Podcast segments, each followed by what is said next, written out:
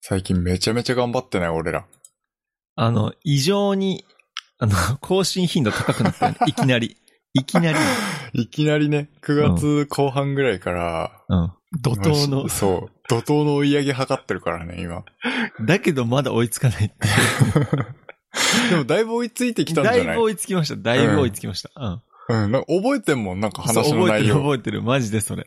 練習の時なんやねんって思うもん、いつそうそうそうそも。忘れて。う。はい。はい、っていう感じやで。っ編集はう、んこうね、やる気になれば、始まっちゃえばね、できるんだよ。そうなんだよ。だけど始める前が億劫なんですよ。えー、マジでそれなんだようん。な。だいかやらマジでね、そう。最近頑張ってるんで。週2ペースで更新してるからね。えぐいだろ。そんな更新頻度のポッドキャストねえぞ。 はい。っていう感じまで。まああ、もう、もうすぐ追いつくから、うんうんそしたらもうめちゃめちゃいいね。あの、おい便りとだか、タイムリーになるよ、タイムリーに。タイムリーのあの、テック系の最新情報が普通に聞けるようになるのがもそううだ夢よでテすかックら。系ニュース、ポッドキャストだから。ね違う けど。いいつのイベントの話してんねんみ たいな。そうなんだよ。マジで それ。 10もう月次のアッのイベントあ始まってる けそどう。10月のアップルイベントが終わった後に9月のアップルイベントの話してたからね。うんほんとそんな感じ。 iPhone 出ましたね、つって ね。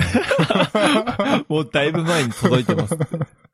いつの話してんだ今よもうって感じだけ MacBook ですっていう感じだかどら。ね。まあ、はいてな感じで頑張ってる10月ですね。いやー、あの、焼肉うまかったね。いや、本当にうまかった。なんか俺久しぶりに焼肉食ったんよ。うん。あの、彼女があの、ベジタリアンって話はしたかもしれないけど。はい。だから本当に焼肉なんて、純粋に焼肉食ったのマジで2年ぶりぐらい。おー、マジか。そうなんですよ。だからね、美味しかったね。美味しかった。だけど食いすぎだよね。ちょっと食いすぎたね。えちょっとじゃね、俺かなり食いすぎた。あ、 そう。なんかもう、帰ってきてから腹パンパンすぎて気持ち悪かっ食べ放題じゃないのにねた。。そうだよ。 大田井さん買っとけよかったってマジで思った。あー持たれた。持たれたし、うん。夜寝れねえお腹いっぱい好きで。はい。 2時ぐい。らいまで起きてたもん、平日なのに。あ、 マジか。眠れなかったってこと、眠れなかった。おマ腹いジっか。ぱいで。いやーいや、お腹いっぱいだと寝れなくないうーん、まあ俺、普通に寝れたよ。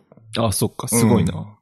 その日そはんね。で、あの、その次の日の、まあ、汚い話なんだけど、おしっこがすげえ濁ってたんよ。えで、ー、おしっこが濁る原因って、あの、動物性タンパク質の取りすぎなのよ。あー、あの、まあ、プロテインとか、まあ、プロテインは動物性じゃない場合も多いけど、うん、肉食った次の日とかはマジでそんな感じ。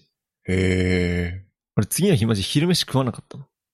マジで朝飯食った次の日。朝は食べてないけど、昼は食べたよ、普通に。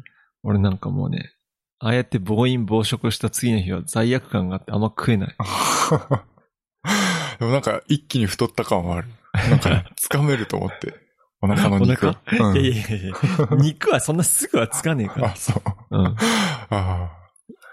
まはいあだけどさ、俺らも30代に差し掛かる頃でなんか、お腹周りに肉つきやすくなったなとは思う。ーいや、ちょっとついてきちゃうよね、やっぱね。そう、なんかね、いやもちろん俺ら二人とも別に太ってるわけじゃないじゃん。まあね。だけどね。なんか二人とも痩せ体質で、俺も痩せ体質なんだけど、うん。なんかね、前より全然体質は変わってる気はする。いや、思う思う。なんか年取ったよ。本当だよなこれだから、あの、このまま行っちゃうと、多分普通にお腹が出てくるよね、これね。マジそう思う、マジそう思うう。んだから運動とか食事を、うんち。ゃんと今までみたいにこう、なんか大盛りを食ったりだとかさ、うん。なんか、ちょっとこう、なんだろうな。今までと同じ量を食べてたら多分ダメだと思そうだよね。う。何も考代謝がえなマかジでっ落ちてるから。うんたから、うん。考今まで。えたことないよ、マジで。いや、本当に。夜中にラーメン食ったりだとかさ、うんうん。ご飯大盛り2杯とか普通に食うじゃん。はい。いマジでこれから気をつけた方がいいよ。や、マジでそれは思った。代謝がどんどん落ちてるんで。だけど森尾はまあ運動してるから、まあいいんじゃないまあ、まあ、運動はしてるけどね。うん。はい。まあ、そんで、あの、気づいたんだけどさ、うん。おポッドキャスト始まって以来会ったの初じゃねそうかもしんないよね。マジキモいよな。普通にキモいわ。いや、あって、あ、あってない感が全然ないじゃん。そう、なんかね、まあ、なんつうんだろうね。まあ、週一基本収録しているから、うん。会ってない感は全然ない。うん久しぶり感は全然ない。だよね。だから、もう毎週だってさ、3時間ぐらい喋ってるじゃん。 つうか、 ポッドキャスト1時間なのになんで3時間も話 してるのキモいんだけど、マジで。今日だってだって、8時からあいれや9時かでしょ。 9時でか俺が入ったのが9時20分ぐらいじゃん。うん。だからもうすでにね、うん3時間以上話してるわけだよ。マジでやばい。そういや、実際に会ってさ、なんかな、うんん、何も話すことねえやってなったよね。大体話してるってい そうそう。うそうそう。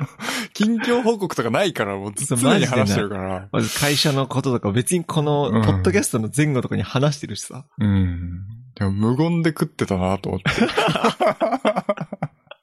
意味わかんねえ、マジで。ポッドキャスト始まって以来、あの、会ってなかったのマジでウケるわ。だそれもなんねか。会えないわけじゃないのにさ。そうそうそうそうそうそう。今今俺もこねっ、ちに戻ってきてるし、家近いしさ。家近いしね。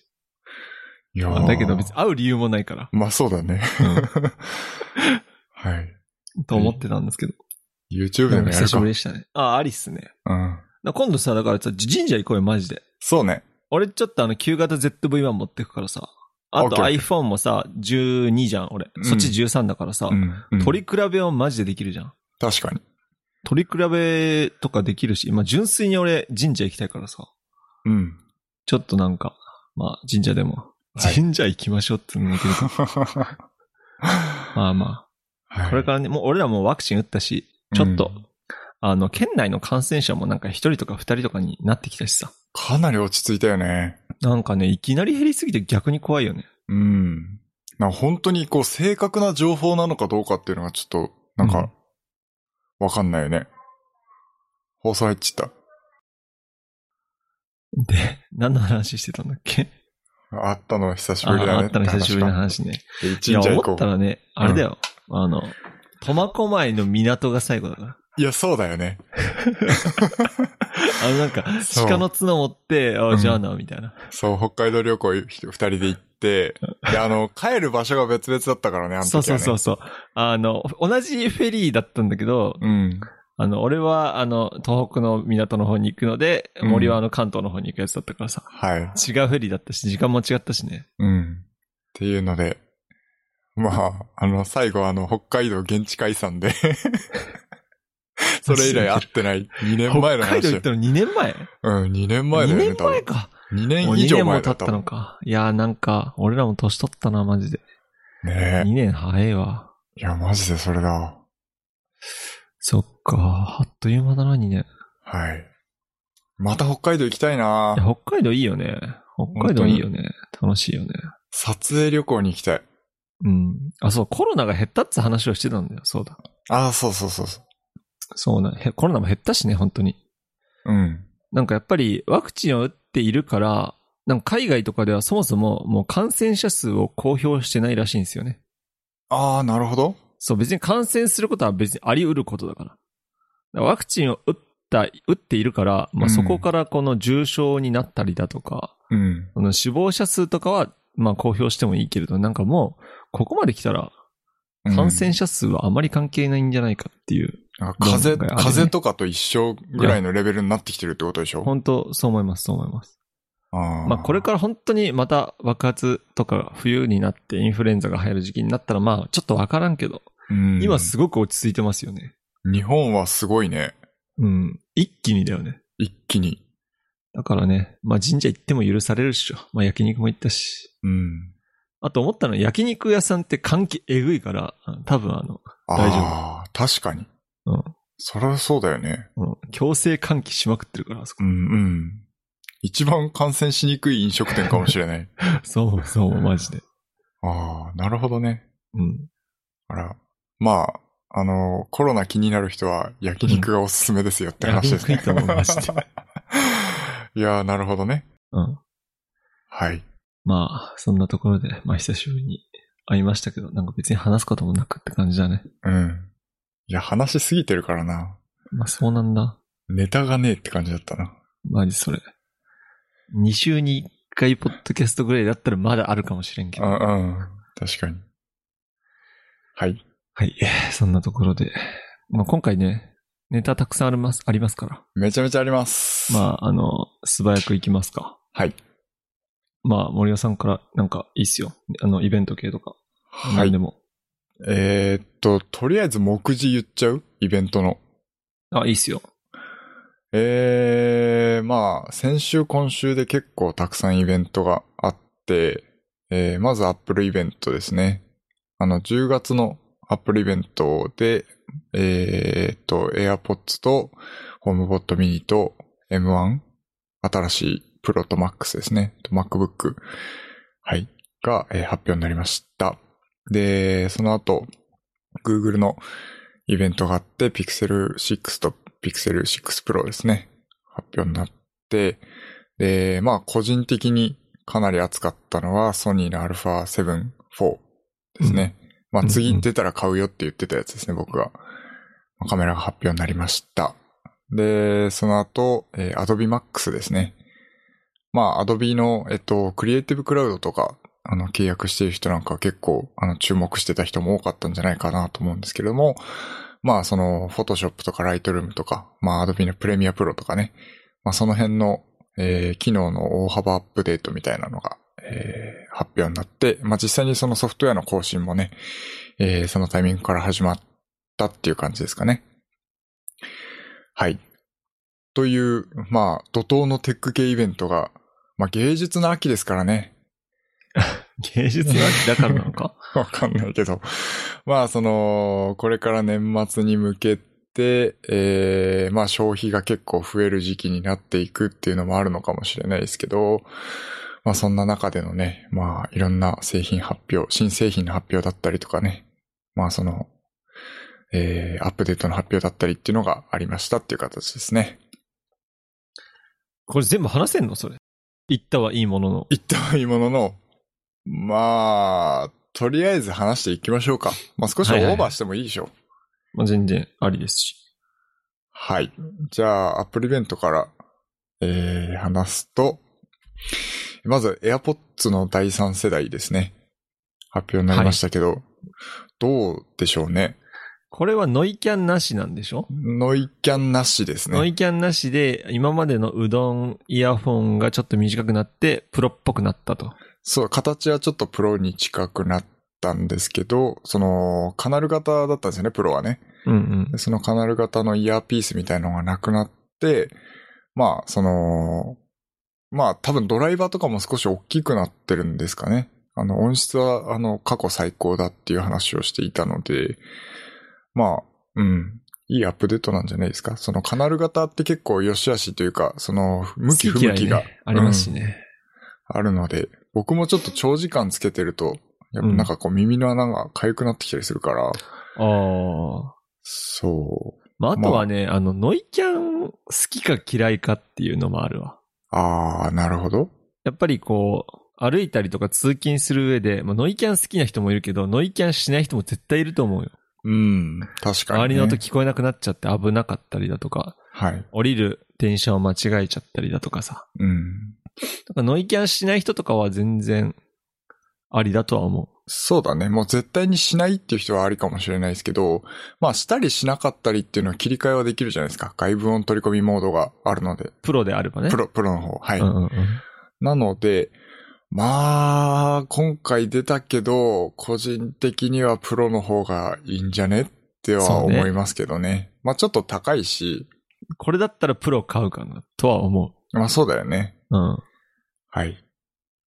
で、一応、えっと、ケースがマグセーフに対応しましたっていうことで、これあの、プロの方も、あの、一応マイナーアップデートっていう形でマグセーフ対応したらしいです。ケースがね。ケースが。はい。はいはいはい。まあ、ということで、まあ、良い。まあ、あ、選択肢が増えたっていう感じですかね。そうだね。だけど買う人そんなにいるのかなとは思うな。うん。プロ持ってる人は別にいらないとは思うん、そうですね。う。うん。はい。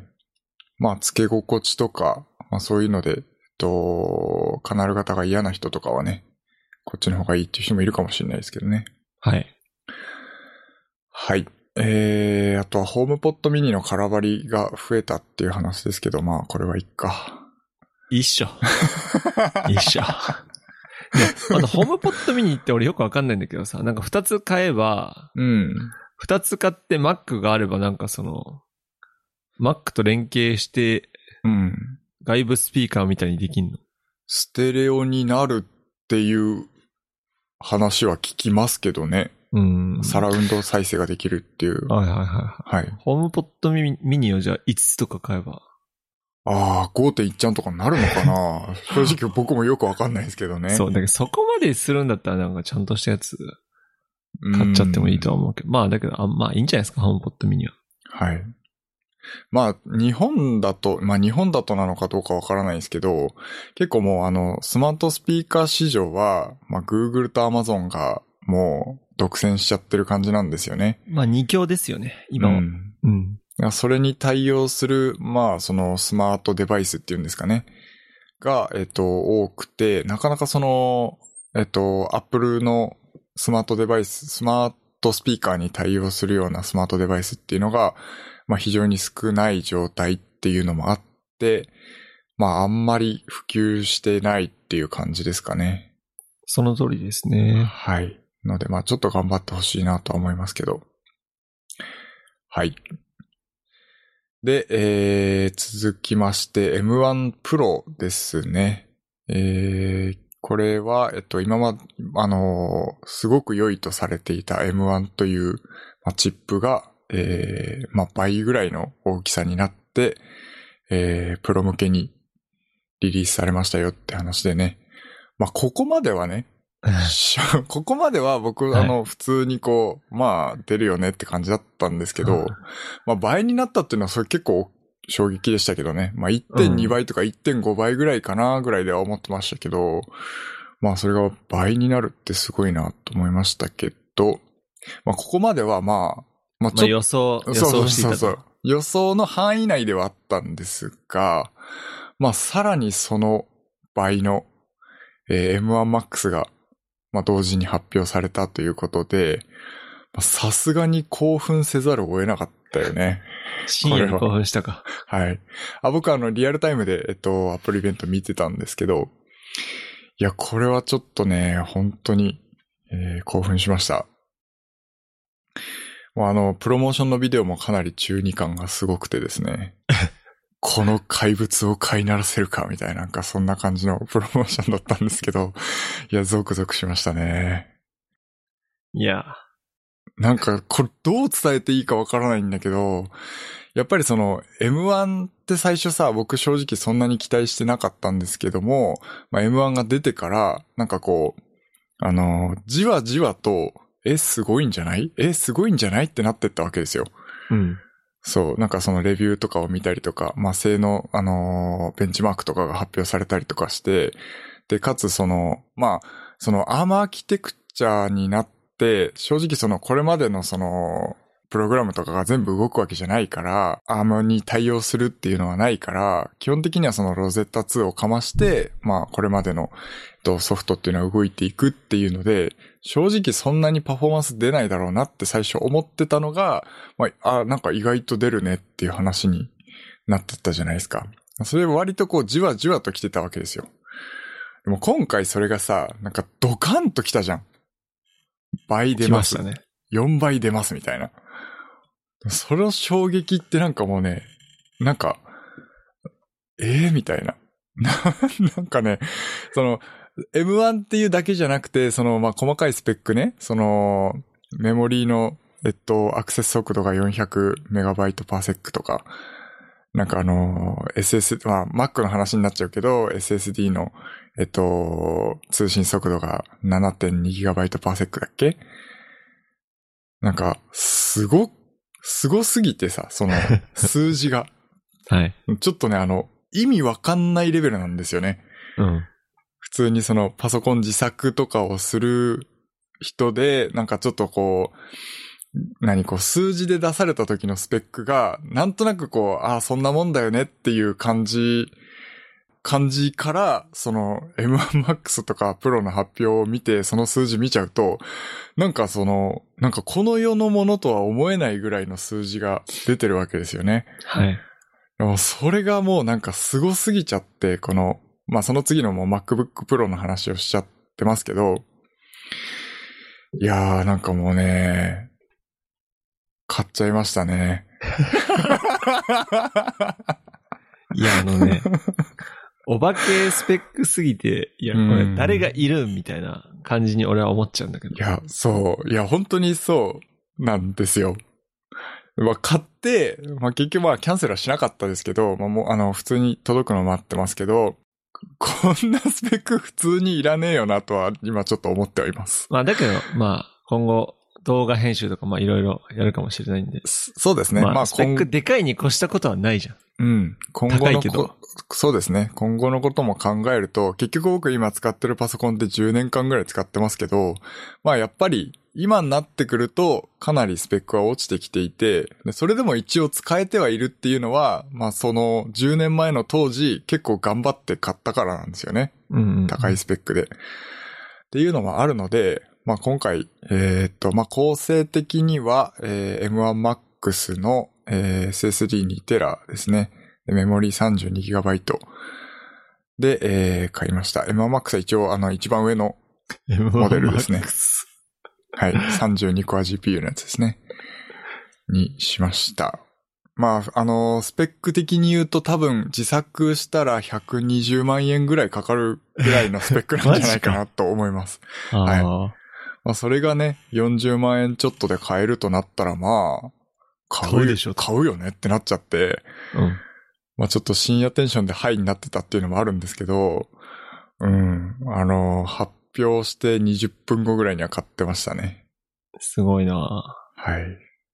あんだけノート PC アンチだったのに。そうなんですよ。だから結局その買わない理由をね、こう探すわけですよ、こう、20分の間に。だからまあノート PC だしなっていう、その一つそれも理由としてあったんですけど、結局ノート PC である、その一番のその僕の中でのデメリットは、あの、スペックが、あの、デスクトップ PC に比べて、ちょっとパフォーマンス落ちちゃうっていうとこなんですよね。でもこの M1MAX は、デスクトップパソコンよりもスペックが高いわけですよ。はるかにね。はるかに。まあ GPU 性能はちょっと、まああのデスクトップのね、3090とかに比べちゃうとさすがにあの、低いですけど、まあ3080レベルぐらいの、えー、 3080レベルなのぐらいの GPU 性能あるらしいですね。ば。やば。はい。まあちょっとその後ベンチマーク見てると、まあそこまで出てないんじゃないかっていうのはありますけど、一応テラフロッへテラフロップス、あ、テラフロップスはどうなんだろうな。なんかちょっとわかんないですけど、まあそのぐらいのレベルらしいですね。え。へえ。 3080レベルぐらいそれだはそうやばないんな。で、さすがにね、ちょっとね、うん、まあ、あのーデスクトップパソコンじゃなくてもいいよねっていうのはなってしまったわけですね。買わない理由にはならなかった。そう。グラフィックボードがいらないっていうか。そうそうそうそうそう。になっちゃうし、まあその、なんて言うんだろうな。あの、僕パソコン買い替えるタイミングで、一応その、まあ写真管理用のモニターを買い替えようと思ってたんですよ。ので、言ってたよね、前から。はい。で、その写真管理用のモニターって、まあ1枚あたりまあ20万円とかしちゃうんですよね。ちょっと高いんですよ、普通のモニターに比べると。まあその分その色表現だったりとかが非常に、あの、正確な、えー、色表現ができたりとか、まあそういうのがあるんですけれども、まあ、今回その M1MacBook Pro に載ってる、え、レッド、なんだっけリキッドレティナディスプレイでしたっけまあ ?XDR の表示ができるディスプレイもかなりですね、そのまあ、色表現とかもしっかり正確に出せるし、その幅も広いということって、まあ、まあ、そのなんていうのかな。えっと、写真完了のモニター買わなくても、その MacBook のモニターで、えー十分なんじゃないかっていうのもあったので、まあそこも含めてですね、あのーモニターを買う必要もないっていう感じにもなったし、まあ結局今そのシリコン供給不足で、その自作 PC を買おうと思ったらかなりやっぱり割高になっちゃうんですよね。うんうんうん。まあ値段あたりのパフォーマンスってすごく悪くなっちゃうんですよ。コストパフォーマンスがかなり低くなってしまうっていうのもあるんですけれども、今回発表された MacBook ってまあ、要は一律じゃないですか。そう Apple ですねからう,、うん、出てる値段で、まあ正規の値段で買うことができるっていうのも含めてですね。まあ今、やっぱその Windows パソコンを自作するのって、まあ正直今じゃない感があるんですよね。うん。うん。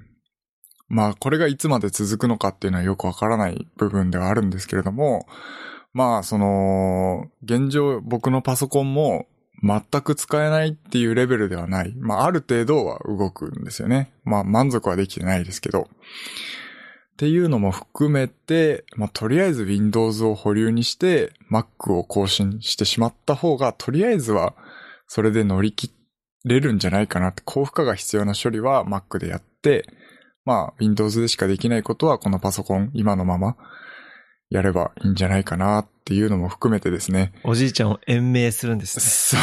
そうですね。まあまだまだちょっと頑張ってもらうしかないんですけれども。まあ、そんな感じですかね。というので。で、やりたい高負荷な処理っていうのは基本的に Mac でもほとんどできる作業ばかりなので、僕がやり たいことはね。うんうんはい。という感じなので、えー、まあちょっと。。楽しみですすね。届くのが。はい。ここ3ヶ月ぐらいちょっと散財しすぎてんなっていう感じはしますけれども。いや、いいんじゃないですか。全然。自己投資ですから。はい、そうですよね。今後、これを取り返せるぐらいのね、大物になってやりますよ。そうそうこそのう。パソコン使って。はい。なんか宮川さんも言ってたけどさ、やっぱりクラムシェルで使うにはもったいないモニターだよね。そうなんですよ。本当に。うん。なので、一応もうあの写真の編集とかはこの画面でやろうかなとは思ってますね。うん。まあ、16インチなんで、まあ、ギリ、ギリ、はい。いいんじゃないですか。まあできるかなとは思いますけど。いやー、やっぱり、だれあれだね。森尾は一番でかいスペックのやつを買ってくれるね。 まあ一応そのメモリーは64も選べたんですけど、32ギガにしました。あ、なんかあの、はい。さ、あの、N さんのポッドキャスト聞いてて思ったけど、うん。それが俺のルールだから、みたいな感じで言うじゃん。はい。 そうですね。森尾なりのルールがそれなわけでしょそうです。まうあん僕、あのーこれもちゃんと考えはあって、まああの M1 の時に話したっけかな、ユニファイドメモリーっていう、まあちょっとその、構成が普通のあのデスクトップのメモリーとは違うんですよね。うーん。それどう違うかっていうと、えっと、ユニファイドメモリーっていうのは、あの CPU が使う、えーメモリーと GPU が使うメモリーを共有してるんですよ。へえ。で、普通のまあデスクトップの、えーパソコンの構造は基本的にバラバラなんですよね。例えば8ギガのメモリがあったとしたら、4ギガを、えっと、CPU が使って、4ギガを GPU が使うっていう形なんですよ。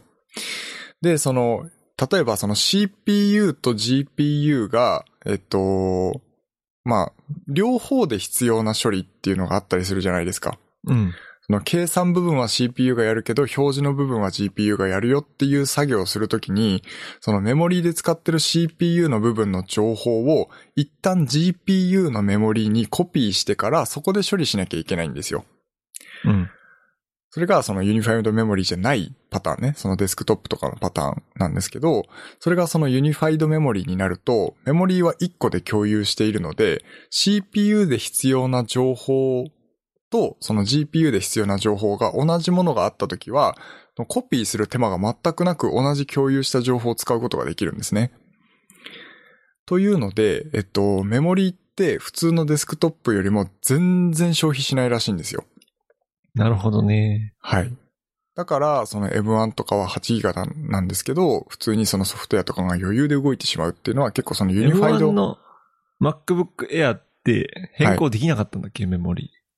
メモリ、えっと、できないですよ。あああ、の、そうだよね。増増設とか確はできないです。そうだよね。普通にそのソックの中に入ってるので、うんうんうんそっか、だから、だけどそれでも、なんはかいメモリが足らないみたいな風にはならないってみんな言ってたもんね。そうなんですよ。8ギガでも普通に使えてしまうのは、そのユニファイドメモリっていうのの設計と、あとは SSD の、えっと、読み込み書き込みのスピードが速いっていうのが、えー影響してるんじゃないかっていう、まあ、見解なんですよね。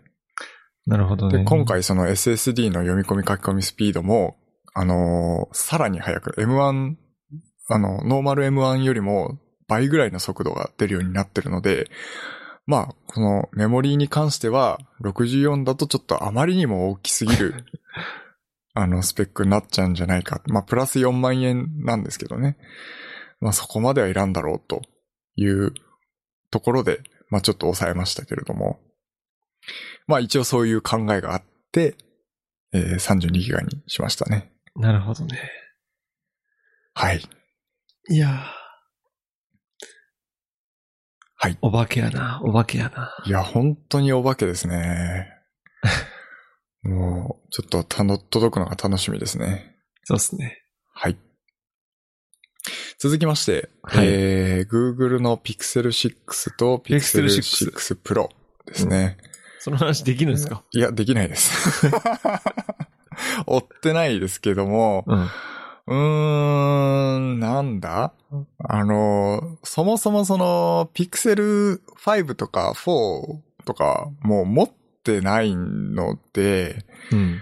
なんとも比べがたいんですけれども、まあ、えっと、iPhone と比べてここ違うよねっていうところをちょっと簡単に言うと、えー、まあ、ストレージの容量が圧倒的に少ないんですよね。あ、そうなんだ iPhone に比べて。はい。へえ。えーっと、まあ、プロの方で、えーっと、ストレージが 128GB か、えー、256GB うん。 のモデルしかないっていう感じですね。ので、えーっと、iPhone だと 1TB とかまであるじゃないですか。はい。はい。ので、えーこれなんでかっていうと、結構その Android って、あのデータは基本的にオンラインストレージに保管していて、まあ必要なものはそのオンラインから引っ張ってきて作業するっていう感じのを想定してるのかなと思うんですよね。だから Google フォトとかも基本的にその、あの、容量無制限でアップロードできたりとかね、うん。するので、 Google の iPhone, iPhone じゃない。のピクセルだからね。そうです、そうです、うそんうです。はい。っていうのとかを考えると、まあだから、あの、基本的に端末に保管していくのは本当によく使う、えー、データ、もしくは、えっと、ソフトウェアとかですかね。だけでいいっていうので、えー、まあ容量がそんなに本体ストレージは多くないのかなと思います。だからやっぱそのね、ソフトウェアというか、その OS の、なんて言うんだろう、考え方というかデザインに応じてやっぱ端末のスペックも全然違ってくるんだなっていう感じがしますね。うんうんうんうん。まあ、俺は、1テラはいらないと思うけどね。まあ、基本はいらないでしょうね。まあ、なんだろう、プロローで撮ったりだとか、はい。まあ 4K でなんかシネマモードで撮りまくるっていうはい。人ぐらいしかいらないとは思うよね。そうですね。だし、まあ結構その VR コンテンツ、AR コンテンツみたいなのはもしかしたら結構容量食ったりするのかなっていうのも含めて、まあ1テラを買っておくっていうのはありかもしれないですけど ね。おう1テラ買ったもんね。はい。私の、まあ、弁、弁、弁解、弁解なんですけれども、まあそんな感じですかね。はい。はい。まあね、だから安いもんね、ピクセル。びっくりするぐらい。非常に安いですね。まあ確か7万とか6万とかでしょ7万円ぐらいからですか ?7 万5千円ぐらいからですかね。うん。で、プロだと12万円ぐらいからですかうん。はい。で、まあそんなにモデルがないので、選択肢としてはその、えっと、ストレージが128か256かぐらいしかないので、まあ最大でもどのぐらいなんだろう。15万ぐらいですかね。わかんないですけど。はい。という感じで。あ、うんと、256GB モデルで12万7600円ですね。うーん。はい。まあ、まあそんなもんでしょはい。iPhone に比べると安いですけど、多分 Android スマートフォン市場の中では、まあ、あの、世界的に見ればそこまで、この、何、12万7600円でも多分高い方だと思うんですよね。う。まあ、アンドロイドの中ではそうかもね。はい。あそこまで高いスマホっていうのは、まあ日本とアメリカぐらいでしか売れないよっていう感じはうん。しますけどもね。結構ミドルレンジとか、その辺がギャかラクなりシーも売れて高いるんみだたいよな、なだんけでど。。うん。まあやっぱその需要は一定数ある。けれども、あのーまあ、世界で売ろうとすると多分そこまで需要はないっていう感じなんですかね。あ日本、かなり日本向けというか、アメリカ日本向けというか、そんな感じのモデルなのかな。で逆にその、ピクセル6の方は多分、まあ、あの、その他向けみたいな感じなんですかね。安いからね。はい。フラッグシップモデルじゃないところで。はい。ミッドレンジのモデルになってくるのかな。か、もしくはその、さらに前のモデル、旧モデルとかの方が売れるのかもしれないですけどね。はい。はい。まあ、いい非常に良いと思います。まあ、アンドロイドにするなら、ピクセルかなっていう気がしますかね、僕は。はい。続きまして。えー、ソニーの α7-4 ですね。その話したかったんでしょずっと。 したかったんですけど、うんえーっとですね、まあ、今12、10月30日現在ですね、一応あの日本での発売が未定なんですよ。いや、するっしょ。さすがにするっしょ。はい。一応検討中という、えっと、メーカーの公式情報はあるんですけれども、まあ、それがいつになるのかとかっていう情報は全くなくですね。まあ、とりあえずその α7-4 というモデルが、まあ、スペックも完全に公開されましたし、まあ、えっと、アメリカドルで、えー、2500ドルぐらいに、レンまあズなしでね。レンズ本本体体のみでのみで、はい、うんえっと、2500ドル前後になりそうな感じなので、いい値段じゃないですか。まあまあまあ、あのーおそらく買うと思い ます。散財しすぎやって。あ、いいんじゃないですか。うんはい。まあこれも、まあ投資ですね。自分への自己投資ということで、えーまあ、フルサイズのカメラ持ってないので、まあ昔からその α7-4 出たら買うよっていう宣言はしていたので、まあこれは買うと思います。値段的にもまあ、あの、いい感じかなという感じですし。良心的なね。はい。スペック見ても、もうあの、買うしかないっていう感じのスペックなので、うんえー買うとは思うんですけれども、ちょっとね、まあ、あの、うん、逆輸入をしようか、ちょっと迷ってるぐらいですかね、今だけ。ど、設定全部英語だよ、そしたら。そう、そこでそのファームウェアとかをアップデートして日本語対応するんだったら逆輸入しちゃってもいいかなっていう気はしてるんですよね。うん。うん。ちなみに、あの、なんだろう。動画つ、動画強めなのか、写真強めなのか、両方いけるのか。えー、両方いけます、今あ回。両方いけんですね。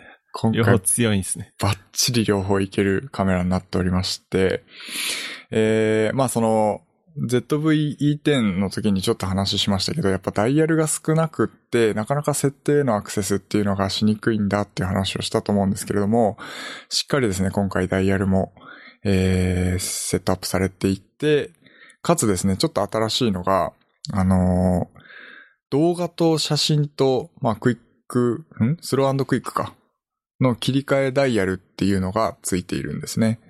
だから物理的なダイヤルで、えっと、すぐにですね、写真と動画とスロークイックを、えー切り替えることができるような形になってて、これは新しい試みなんですけれども、まあちょっと非常にいいなと思いました。あの、ボタン切り替えだったんでね、今までは。なるほどね。はい。まあ、一発でその、あの、狙ったところに行けるっていう感じですか非常に良いと思います。で、もちろんその、えー絞りとか ISO とかの、えー設定ダイヤルもかなりたくさんついているっていうのもあるし、まあ、筐体は、えー α7S3 と同じ形ですね。をしているということで、まあ、あのー非常に良いなって感じですね。もう一刻も早く欲しいですね。ええその、なんだっけ、アルファシリーズってその、見た目大して変わらないんでしょそうですね。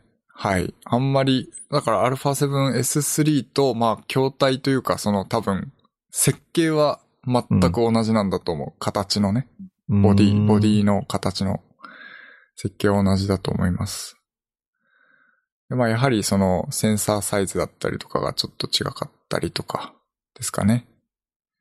でまあ、基本的にもうリーク情報通りっていう感じではありましたけどね。ええそうなんだ。はい。と何いがうすごいん感ですじで。かうーん、まあ、えーっと、一つは、コスパに優れてるっていうとこですかね。と言っても まあ、30万円前後はしてしまうとは思うんですけれども、かなりその、えっと、α7S3 とか α1 とかですね、あの、かなり高額な、まあ、40万円とか80万円とかしてしまうカメラが出てた中では、えっと、まあ、比較的リーズナブルなフルサイズのカメラになっているっていうところと、まあ、あの、プロでも使えるぐらいのスペックであるということと、まあ、えっと、瞳フォーカスですね。あの、人に対しても、えー、もちろん対応するし、犬猫、それから鳥への瞳フォーカスも対応しますっていうところとか、えー、4K60p での撮影が可能ですよとか、いや、まあ、うん、ざっと言うとそんなところですかね。あとバリアングルですとか。バリアングルなんだ。はい、バリアングルになりました。え、バリアングルってことは、う、う、上横あ、横か。横横横。はい。横か。ですね。はい。というので、まあ動画もいけるし、写真もいけるっていう、まあファインダーももちろんついていて、うん。えーっと、センサーサイズが3300万画素だっけかな。あの、これまで2400万画素だったんですよね、α7-3 が。そこから、えっと、センサーが変わってますという感じですね。より高解像度になってるよっていう形ですね。はい。とか、まあ、フラッシュ、そのソニー製の、えっと、後付けでつけるフラッシュをつけると、なんかその、えー、なんかね、いろんな機能が使えるらしいんですけど、なんか詳しくはよくわかんないです。英語だったんでね。なるほどね。はい。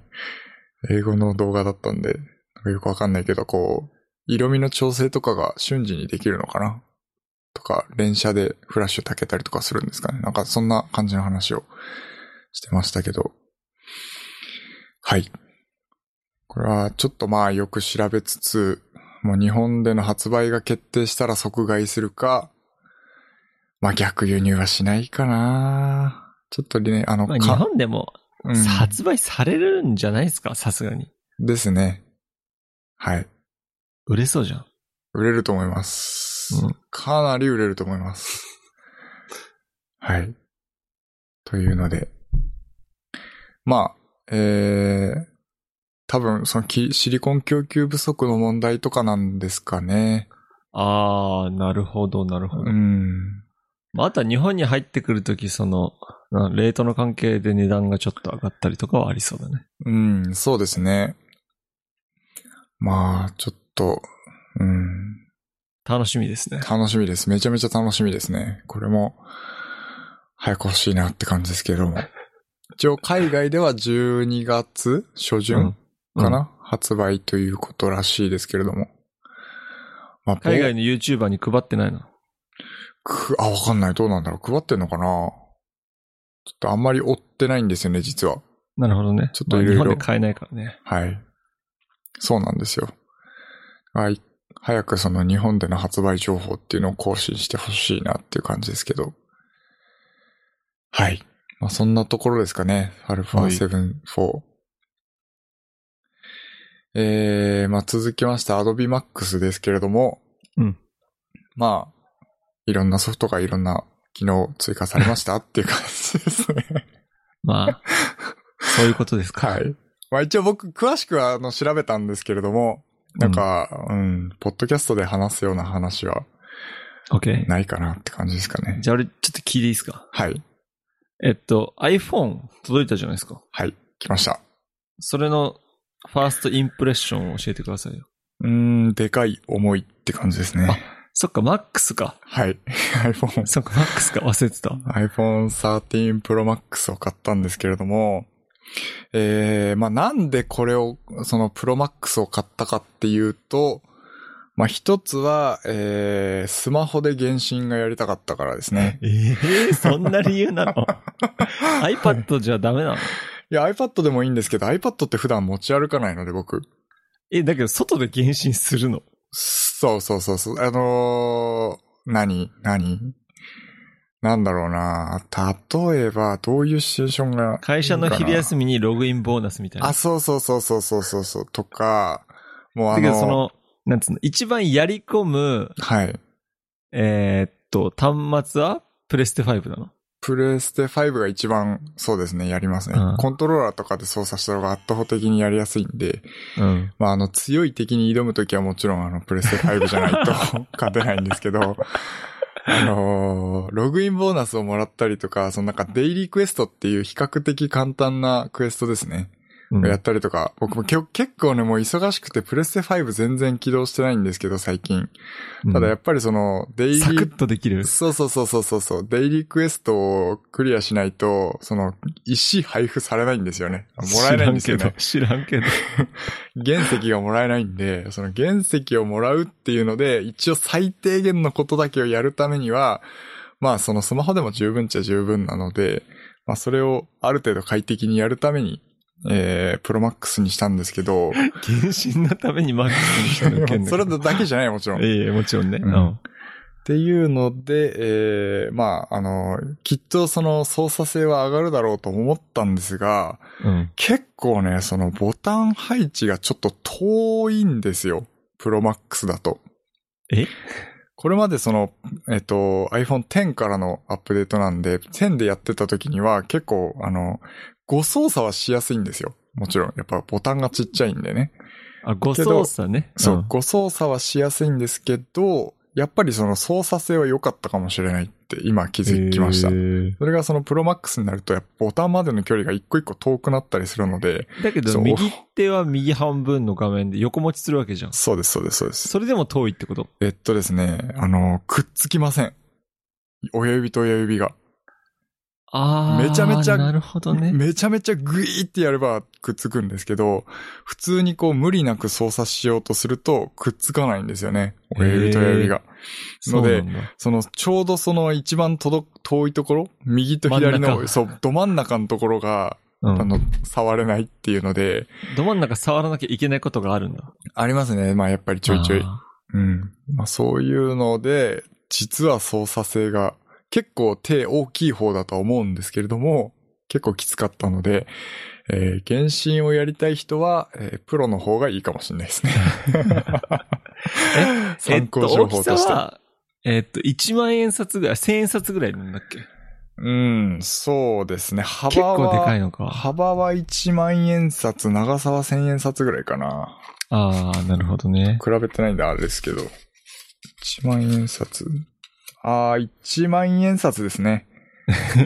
ぴったり1万円札ぐらい全部。 1万円札ですわ。ああ。はい。なんか聞いたことあるんだよ、なんか1万円札ぐらいって。はい。ああ、そっか。そう考えたらでかいな。でかいですね。ケツポケットに入れられないじゃん。ケツポケは入れらんないかもですね。まあ、あんまり前ポ僕ケ入ッれトないでにすけ入どれ。て、絶対運転できないやつね。そうですね。だからちょっとあのーあの、足のよ、横の方にこうう、んずっとずらしてですね、えー、運転する感じになるか、まあ、ジーンズみたいにその、あの、結構タイトめのズボンだと、まあ、ちょっとあの、ポケットから出して、どっかに。に置いて運転しないといけない可能性はありますかね。なるほどね。はい。そっか。という感じで、写真はまだあんまり撮ってないのでよくわかんないですねあ。のね、HDR 動画を撮るとすごい違いをわかる。あ、そうなんだな。んか HDR 動画をその HDR 対応のその画面で見るわけじゃん、iPhone だと。そうですね。それで見ると、うわ、ちげえなってわかる。えうー、ん。だから明るいところとか、うん。まあ明るくなくても、俺が試し撮りしたのは普通になんかショッピングモールの中とかだったけど、はそれでも全然違いは分かったな、動画えは。ーまあ、一応そのさ、えっと、アイ今回って iPhone Pro と13 Pro と、えっと、Pro Max であんまりこの性能差っていうのがないそうだんねですよ差ね。別化は特にないよね。はい。12の時ってカメラの性能が違かったじゃないですか。違かったっすね。そう、僕はあの結構、あの、今回、なるべく情報を見ないようにして買ったんですよ。なぜその、楽しみが増えるように。ああ、はいはい。買って届いた後に。っうんうん。ていうので、一応その、だからカメラ性能もおそらく違うだろうって予測して、プロマックス買ったんですけど、今回は違わなかったっていう結構残念なパターンだったんですよね。まあまあまあまあまあまあ。はい。とかですね。まあ、プロマックスを買った理由はそんな感じですかね。うん。まあ、あとはね、いろいろこう、ナイトモードの写真とか、はい。確かにプロ、えっと、13プロからは、そのインカメラのナイトモードも確か対応したはずだから。あ、そうなんだ。うん。ナイトモードにすると完全にシャッタースピード1秒とかになるから、うん。あの、ちゃんと両手持ちで動かないようにしてないといけないけれど、なるほどね。 iPhone X じゃ絶対ここ写真撮ったら真っ暗なのになっていう写真も意外に撮れる。えー、なるほどですね。うん。あとはね、超広角カメラ便利って思うよ。あー、なるほど。うん。超広角カメラ、まあ、なんか結構サイド歪むけれど、全然それでもいいかなって思う。超広角カメラはありがたそうい。ですねはい。ので、まあ、ちょっとこれからいろいろ写真撮ったりとか使い込んでみて、またちょっと詳しい、あの、そうっすねね、1週間レビューとか2週間レビューみたいなのをはい。していこうかなと思ってますので、まあ、ファーストインプレッションとしてはもうでかい重い、原神ちょっとやりにくいって感じですね。なるほど、なるほど。はい。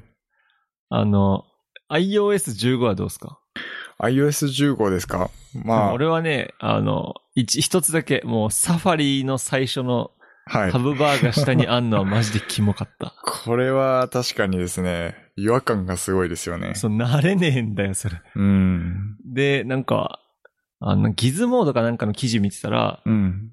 それは一応元に戻せるよっていうので、あ、そうなんだ。そうそう書いてあって、設定のところから、サファリの設定のところから、はいはい、はい。タブバーを上に持ってくことは一応できて、一応その設定に戻したんだけど、なるほど。まあね、あの、新しいやり方だからね、慣れないから使いにくいんだとは思うけれど、慣れたら使いやすいのかもしれない。そうですね。確かにでも下の方にこのタブをフリックで切り替えられるじゃないですか。はい。それは確かに便利かもなとは思うので、僕はこれでちょっと慣れていこうかなとは思いますね。なんていうんだろう。PC も上にこう、アドレスバーみたいなのがあって、はい。 Chrome とかだとそこで検索したりだとかっていうのがこう、癖になっているからなのか。確かにそうですね。なんか下にあれがあるとなんかすげえ、違和感がすごかった。はい。例えば、あと、検索をすぐにしたいときなんかは、下に、うんあの、アドレスバーがあると、そこにね、文字そうね入力して。特にあの、検プ索ロしたマッりクするスとだと、うんでかいから上に親指持ってくの大変だからいいかもね。間違いないね。うんそれは確かにありますね。うん。あとはなんかあの、集中モードっていうので、いろいろこう、設定できるようになったじゃん。あ、ごめん。そこまで分かってないですね。あの、なんタスクバーを上からシュッてやると、はい。いろんなモードに設定できるやつが出てくるんですよ。僕僕いつも寝るときお休みモードにするのよ。なるほどね。だけどお休みモードにしようと思ったらなんか、集中モードになってたんだいろんなモードが出てくるから、はいはいはいはい。仕事とか、それで自分で好きな風にカスタマイズできて、例えば、仕事のある一定の人からの通知はオンにするけれど、他の人からの通知はあーオフにするみたいな設定も確かできる。なるほど。うん。いいですね、それは。だからこのお休みモードとかも結構カスタマイズが可能になったはず。うん。特定の人からの着信だけオンにするとか。なるほどね。うん。なんでこの辺はいいアップデートだなって。なるほど。まだちょっとしか俺使ってないですけど。はい。あと、まあ知ってた話ではあるんですけれども、うんえっと、フォースタッチが使えなくなったっていうのは超不便ですね。その、押し込みはい。あの、感圧っていうんですかね。タあッチの。の、特にこの、なんだ、メモをしているときに、はい。このカーソルみたいなのを動かすときね。はい。あれ、め超ちゃ不め便ちだゃよね使ってたんで、そう。だから、あれってどうしてる今。俺は気合でやってるけれど、おすすめはしめじを使うことかな。あ、しめじってどうなのしめじだと、なんか下の、あの、入力のところに矢印が、ああ、右右左左のに動かせてあーなるほどね。確か、うんどこから入力するみたいなのを変更できた気がする。はいはいはいはい、だけど俺、しめじあんま好きじゃないから使ってないけど。うん僕もあんまり好きじゃないんですよね。うん。あとはもう自分のこの iPhone の入力の予測のところにいろいろ登録してるから、はい。もうなんか変えるのがめんどくさいとかいろいろあるけれど。うん、確かにね。だけど、これはちょっと不便です、確かに。はい。これは不便ですね。あとそう僕あの、なんだっけ、この、アッセッシブルタッチだっけあうの、んうんうん。ポチってやつポチってやつで絶対わかんないと思わうけかど、んこなういけど。画面上になんか白い、あの、うん雲みたいな、雲って、なんつう白いなんかくすんだなんかやつ。うん、アセッシブルタッチで伝われ。そう、伝われ。はい。そこをタッチアセするとなんか自分でカスタマイズしたそうそうそういそろうんなそアうク。セサリーが出てくるってやつね。はい。で僕、これの押し込みをスクリーンショットにしてたんですよ。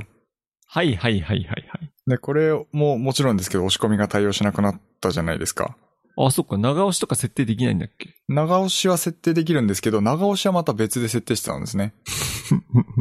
押し込みで、要はその長押しだとさ、スクリーンショットのタイミング逃す可能性あるじゃん。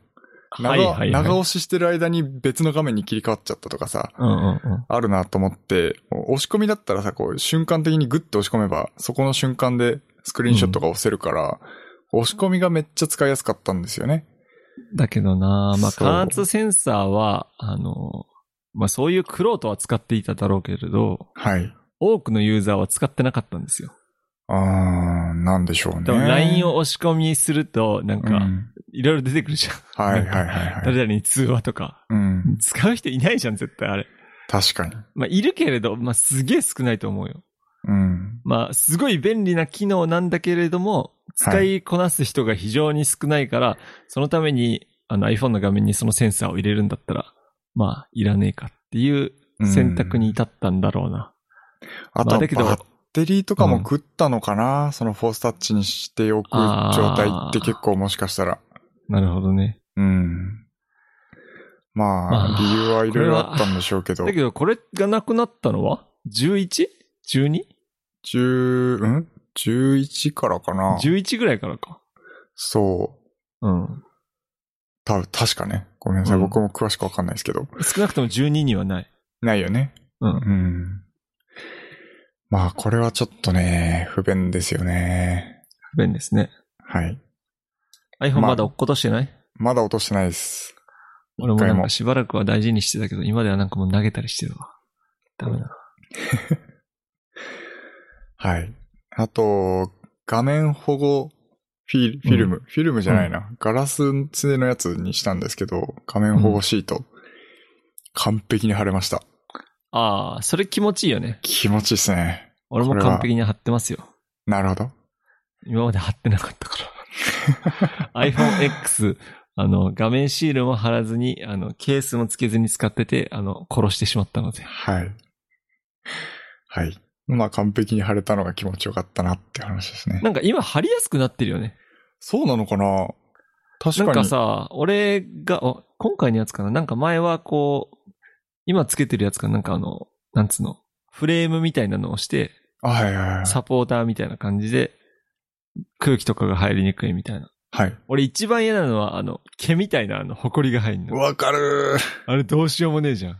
どうしようもないね。もどうう、もね、取空れ気ないがし入るより嫌だ、あれ。うん。空気が入るよりキモい。だかそらうめでっすちゃよね。拭いて、あうんの、埃とかないようにこう、やる よね。はい。というので、まあ、今んとこ満足はしてますね。なんか文句しか言ってないかな、俺、今日。非常に13の文句は言ってたうよ、ん結構。満足はしてます。満足はしてるけど、満足はしてるけどなんか言いたいことはあると。そうそうそうそうそう。まあ、強いて言う。なんかね、その満足してる部分が結構知ってた情報なんですよ。はいはいはいはい。知ってたって感じなんだよね。うん。そう。で、ままだあその動画とか写真は撮ってないので、うん。まだ2日しか経ってないんでね。はいはい。はい。っていうので、こう、あの iPhone X の、はい。なんだろうな。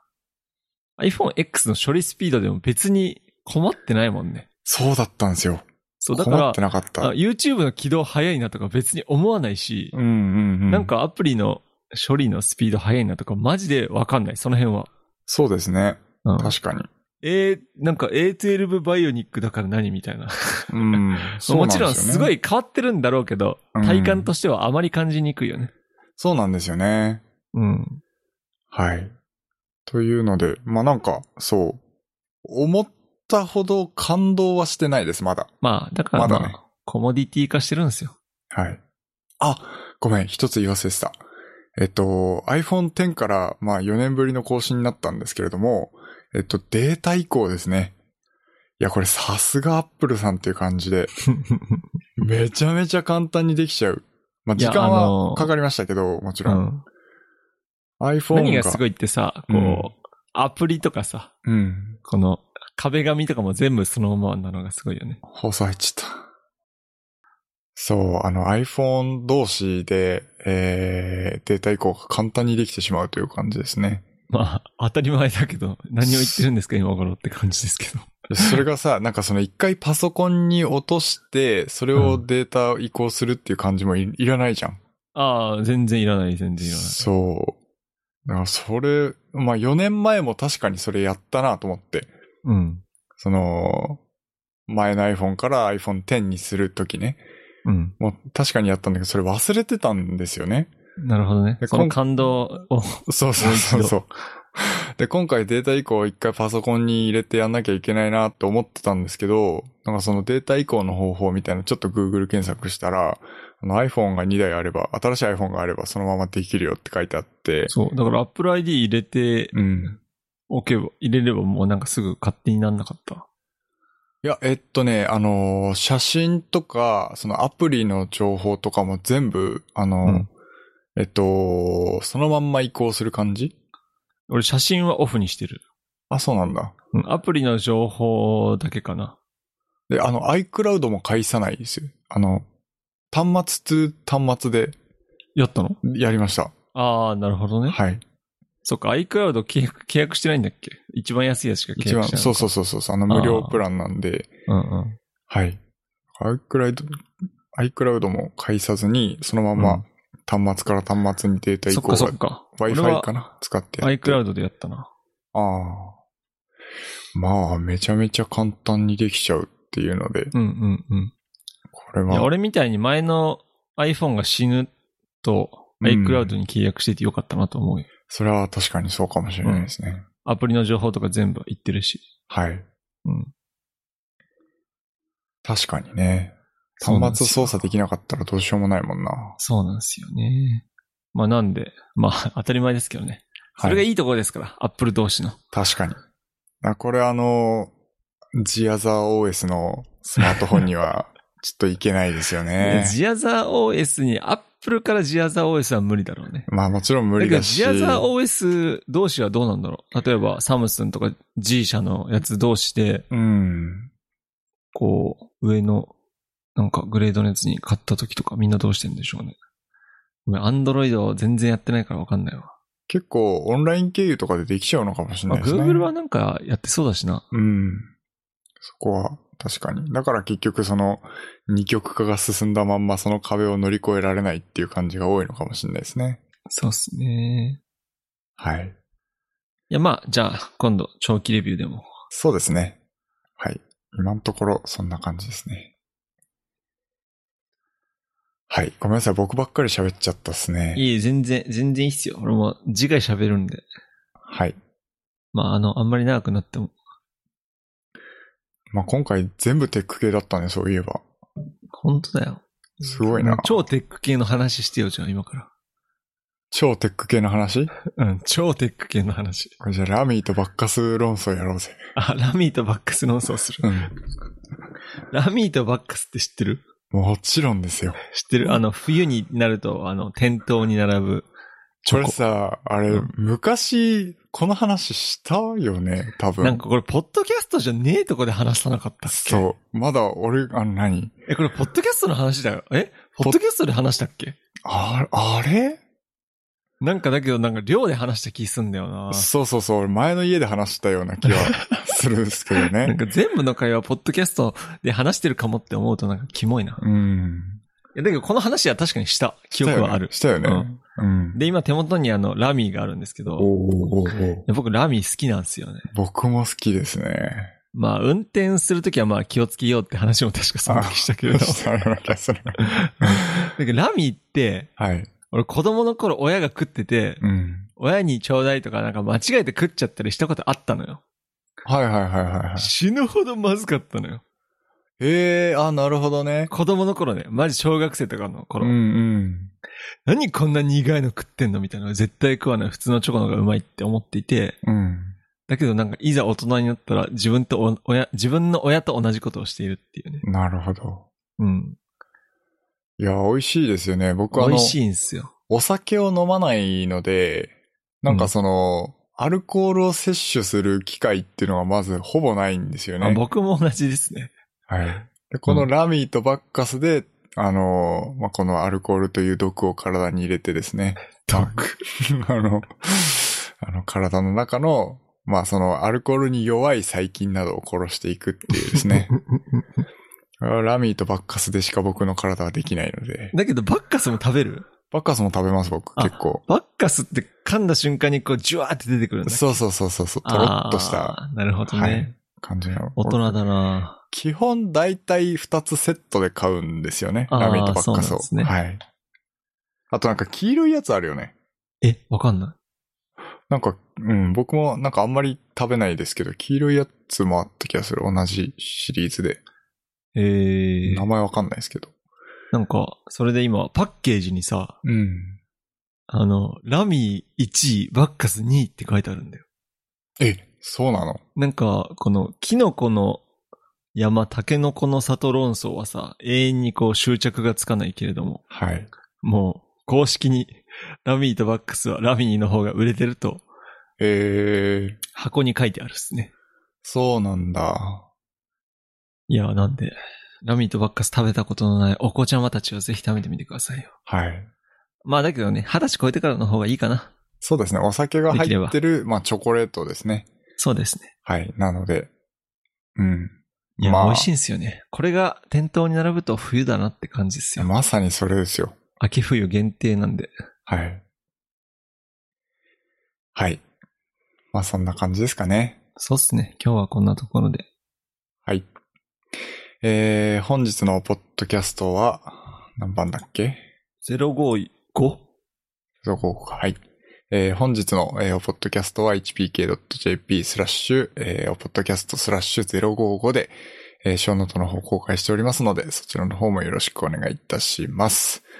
えー、お便りだ、などですね、あの、お便りフォームから、えー、ぜひ、どしどし、あの、送ってください。えー、まあ、あの、テック系に限らず、普通の、えー番組の感想など、など、えー送ってもらえればと思います。えー、お相手は森尾と、旬でした。